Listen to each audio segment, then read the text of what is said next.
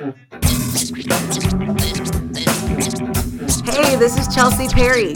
Welcome to Tame the Circus Brain. Hey, today we are doing a question and answer. So, this is part two of a bunch of questions that you, my listeners, asked me. So, I'm very excited to get going into this. Okay, here we go. How many close friends should we have? And does it matter if they're guys or girls? I love this question. This is actually from a guy. Uh, how many close friends should we have? If you have one close friend, that's like a miracle. I feel like friends are your chosen family. They're hard to come by. I talked about this a lot where they're in different circles of proximity and influence to your heart. And a real friend, you never leave and feel toxic. When you leave a real friend, you feel excited, encouraged, motivated, inspired. Even if that friend has to tell you something that's hard to hear, it's always based out of love when it's from a true friend.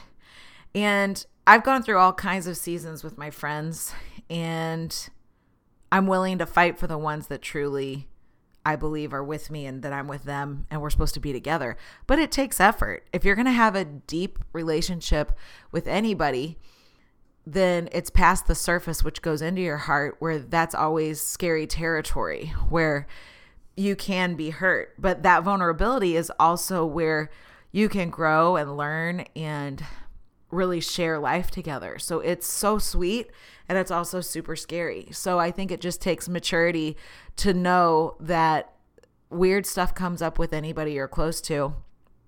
Doesn't mean that everyone's allowed in those holy of holies of your heart either because those are sacred places. Like I I have friends, I have people I love so, so, so much, but I don't tell them anything. And I have other friends that I share intimate details of my life, but you know, you you learn by going through time like how much you can divulge and and what you want to share with people because people have different capacities for things and I'm going to do a whole podcast on capacity because that's something that is really important to me and I think that it's significant to be able to recognize people's capacity. So I think friendship is one of those things too that you don't need to be the same distance with somebody just because you're physically close. That shouldn't necessarily determine your proximity. And just because you're in certain social situations with people does not mean you need to be friends with them. It, you can be on good terms, you can be acquaintances, but they should not influence your life if they are competitive and weird and make you feel bad, forget it. Forget it. Like that's so weird. So I've I've been exposed to a lot of people's friendships too in addition to my own and I'm just endeavoring to be a great friend and also to only hold the ones close that are supposed to be there. So I think that there are seasons sometimes where you're isolated and you don't really feel like you have any good friends and you, in order to have good friends you have to be a good friend. So I think that uh, as far as if it matters if they're guys or girls, I've had a lot of guy friends in my life and I still do, but I've become friends with all their wives. So I don't have a, a close guy friend who's married that I'm not friends with his wife. So I'm just careful like that. You know, I'm, I'm just aware of all that because I've just seen too much. I've seen too many people make really deep connections with people that uh, end up being dangerous for their their lives in the long run. And so but I have lots of guy and girlfriends, and I think it's healthy. I think it's healthy when you're in different walks of life to be friends with people in other walks of life because it keeps your perspective fresh. It's so easy to only view things from your own perspective and forget everybody else's perspective. And it's helpful, you know, even when I babysit my niece Lyric or if I am with a mom or something, it always helps me because I'm not a mom yet. And I think, man, this is crazy. I think, how did you get dressed this morning? You know, and it gives you perspective and you realize what season they're in. And it, and it then they hear my point of view that I'm hustling with my career and with the things that I'm carrying. And, and it's 11 o'clock at night and I'm driving home from a rehearsal or, and they're, you know, it's good to hear both points of view or that I'm out listening to music late at night or something. And it's like, it's just good perspective to keep yourself aware of where everybody else is at and it helps you to be healthier, I think. not to a fault where people are pulling you into weird shady places because they're in a free season or something weird. And I've seen that too. But you got to watch it. Basically, I think the best way to determine who is allowed to be your friend is the fruit. What what is the result after you leave them? What do you want to do? Are you comparing yourself to them or are you fired up to be better? Do you love yourself more or are you like devastated? You know what I'm saying? And I've I've definitely had some friendships that were really weird and manipulative, and you just got to know when to hold them. You know, you got to go. We got to go. The second that it starts getting unhealthy, and I know that's not you can't do that with everybody because some people are mature enough to work through when things are toxic, but honestly, a lot of people aren't. So you gotta you gotta fight for what's healthy. Okay, here's the next question. How important is the company you keep when trying to find purpose or accomplishing a big goal?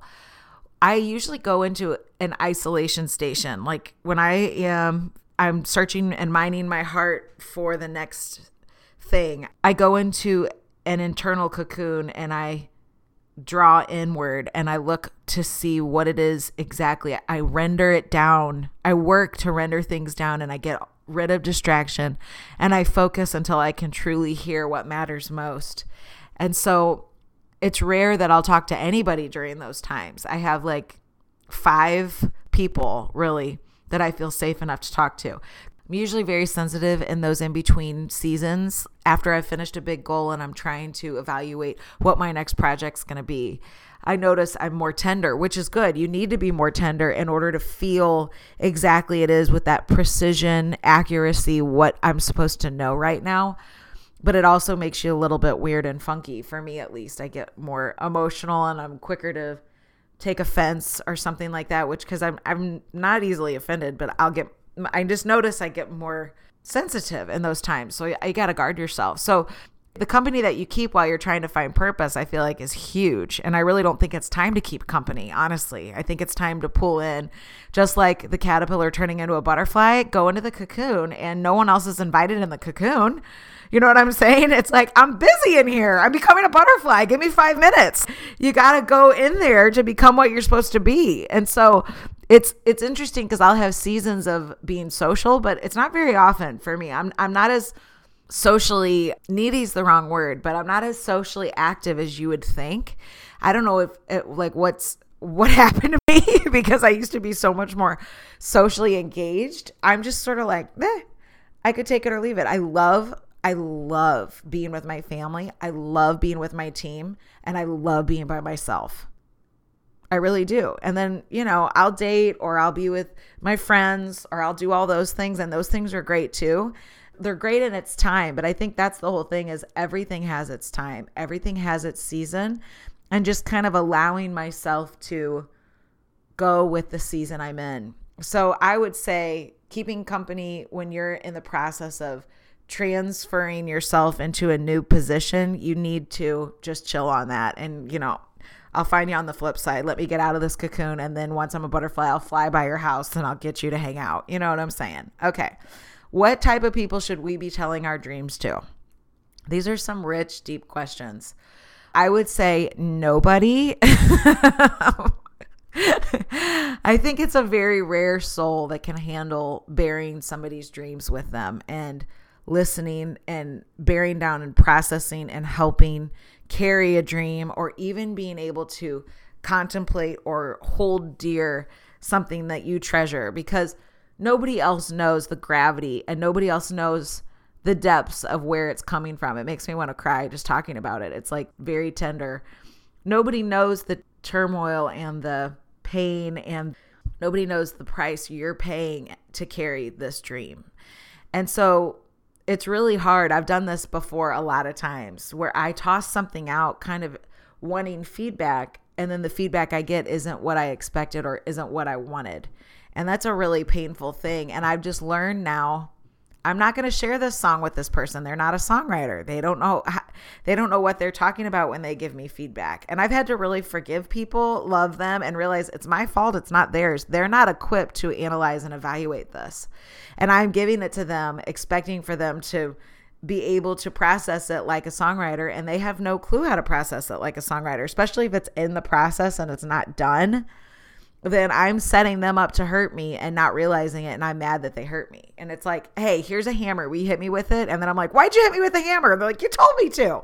It's like, evaluate this. But I have no, I have no way of knowing if this is good or not. So I've learned that the hard way of sharing my dreams with people and then they don't really know what to say. And really, I just want encouragement.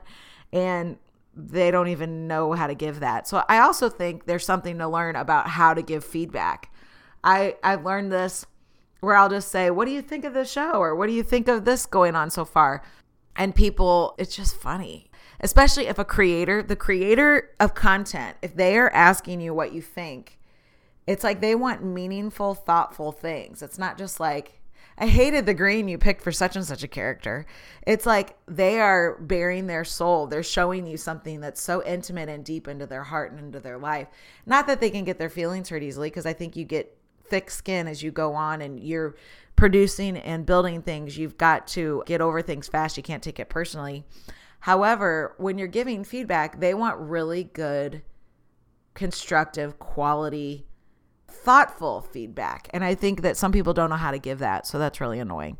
How do you navigate doing things out of obligation versus doing what you're supposed to do? And maintain a healthy relationship with the person or people that make you feel obligated? That is a great question. This is something that I've been endeavoring to become, which is healthier in all of my relationships and my dynamics. I think part of it comes back to your identity who are you and what makes you that person? And I think for years, me people pleasing and being a superhero was where my identity came from. Saving the day was why Chelsea Perry was so great. That's what I had decided internally. It wasn't a conscious decision, it was a subconscious decision. And so if I couldn't save the day, I felt like I was failing as a person. And guess what? That is so not healthy because of that revelation, I started adjusting my relationships. So now I only do what I really truly feel peace about or I'm really excited to do in my gut. And that really helps me to navigate weird, awkward relationships. And by the way, I don't have any relationships that make me feel obligated to do stuff because those manipulative, weird relationships are toxic. Manipulation is weird. Being motivated by people kind of threatening to not really be your friend or putting you down, even if this has been modeled to you by other people that you look up to or love, it doesn't mean it's right. It's weird. That's weird. That's weird. And trying to motivate anybody with manipulation is uh, really unhealthy. And I live by that saying what you win them with, you keep them with. And so I try to think about sustainability in my relationships. I don't want to motivate people. I don't want people to do stuff for me if they feel obligated to. Are you kidding me? I'd rather do it myself. I don't want people to be with me if they feel obligated. I'd rather be by myself. I mean, give me a break. So, that revelation, I think, helps you to move forward. It's like, what kind of relationship dynamic do I want here? It's like, I want a healthy, mutually beneficial one. So, when I feel obligated, I just say, you know what? I'm so sorry. I have another job I'm doing. And it's true. I'm always doing something else. And I just say, I can't. This is another big thing I'd spin off of this conversation. I think it's so much better to manage expectations in the beginning instead of in the end. So it's easier when you're face to face to say, sure. But in the long run, it's better to say, you know what, I really don't think I'm going to be able to make it, but thank you for including me. Same with leading people on. I learned this the hard way. It's like maybe I do like them. Maybe I want to go on an adventure. Da da da da da da da da da. And you can like rationalize and reason through it all. But really, it's better as soon as I know this thing probably isn't going to go anywhere. I don't want to lead the person to believe something that isn't true. And so I've learned that the hard way, guys. I've done both. And it's better as soon as you know that this thing isn't to go that you got to say no and so I think that that's really important. Promising a lot and delivering little is horrible. It's the best way to live is to manage people's expectations and then to deliver great things.